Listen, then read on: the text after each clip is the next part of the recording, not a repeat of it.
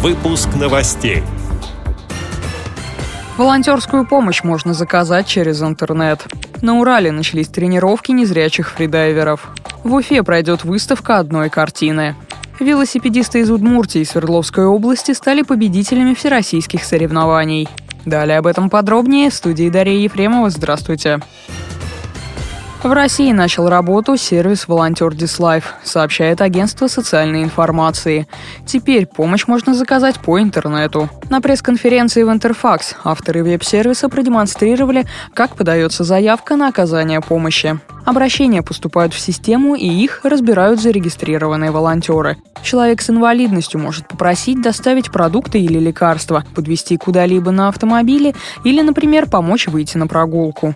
От пользовательской оценки работы каждого добровольца зависит его виртуальная репутация, как в популярных сервисах такси. Сервис «Волонтер Dislife» не ограничен географией, говорит руководитель проекта Dislife Юрий Ковалев. Сейчас мы протестируем систему в рамках Москвы, чтобы посмотреть, посмотреть, какие могут возникнуть проблемы при ее работе, а позже услуга будет доступна для всей России.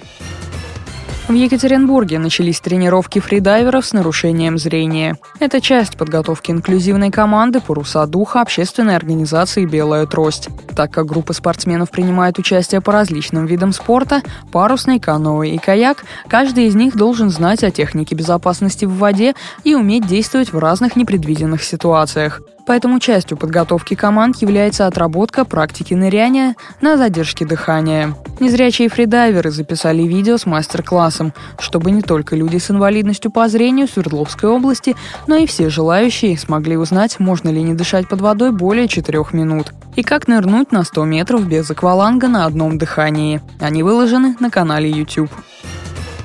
Заслуженный художник Республики Башкортостан Мунир Зубаиров в рамках всероссийской акции «Библионочь-2017» для гостей, читателей и пользователей Башкирской республиканской специальной библиотеки для слепых предоставляет свою работу «Гусиная лапчатка». Мунир Зубаиров участвовал более чем в 20 республиканских и российских выставках, и 8 из них персональные. Многие работы хранятся в частных коллекциях дальнего и ближнего зарубежья. «Гусиная лапчатка» 2009 года – одна из самых проникновенных картин.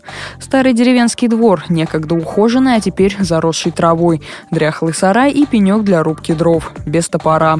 Старая женщина, держась за больную спину, пересекает этот двор.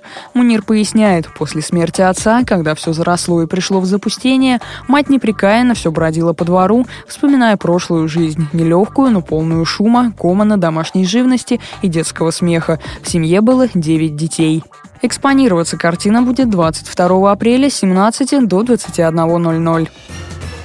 В Адыгее завершились соревнования по велоспорту «Тандем-шоссе». Спортсмены провели индивидуальную горную гонку с раздельного старта на дистанции 10 километров, поднявшись к вершине перевала «Партизанская поляна». Подробности у главного тренера сборной России по велоспорту «Тандем-шоссе» Вячеслава Шелудюкова. Первое место занял, без сомнения, сильнейший экипаж на данный момент. Это Даков Леонид Шатрыгин Сергей. Шатрыгин Сергей пилот, он заявляется спортсменом и тренером от Свердловской команды. Второе место также свердловчане заняли Юнин Игорь и Козин Николай. Э, также Свердловская область, как я уже сказал, все они входят в сборную страны. А третье место неожиданно занял один из самых молодых экипажей.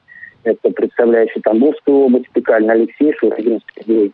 Занимаются они оба второй год, имеют первый спортивный разряд.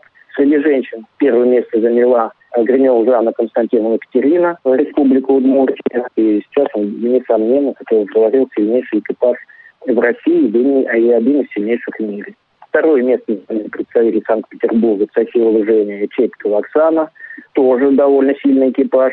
И третье место заняли девчата Красноярский край, который второй год курируется мной. Это Торопова Люда и Брикунова Наташа, э, пилот.